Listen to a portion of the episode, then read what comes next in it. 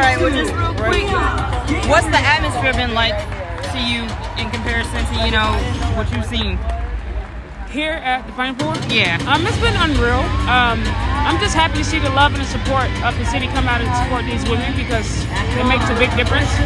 And we always have people talking about people don't watch women's sports, so I think the outcome been amazing and the energy been good as well.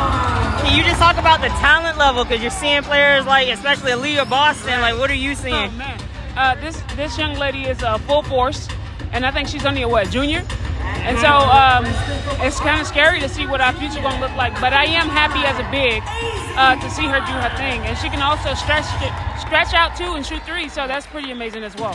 Have you had a chance to talk to any of the players? No, I'm not here to talk. I'm just here to watch. and what's that like for you to just be able to sit back and watch? I mean, I'm still in awe uh, to look at what I, I believe it's going to be like in the next couple of years. That's that's a motivation boost. Uh, we have a lot of good talent, um, and I think it's only going to push the, W- the WNBA even further.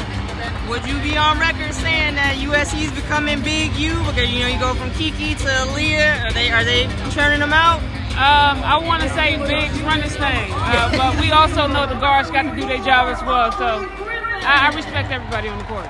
And are you confident saying a pick between UConn and uh, South Carolina? Or are you Um, still just watching? I'm, I'm mutual. I just want a really good game, and I want these girls to show up and show out so we can get the publicity that we deserve. All right, I appreciate Thank it. you. It was so Appreciate nice you, meeting Mama. you. Thank you so much.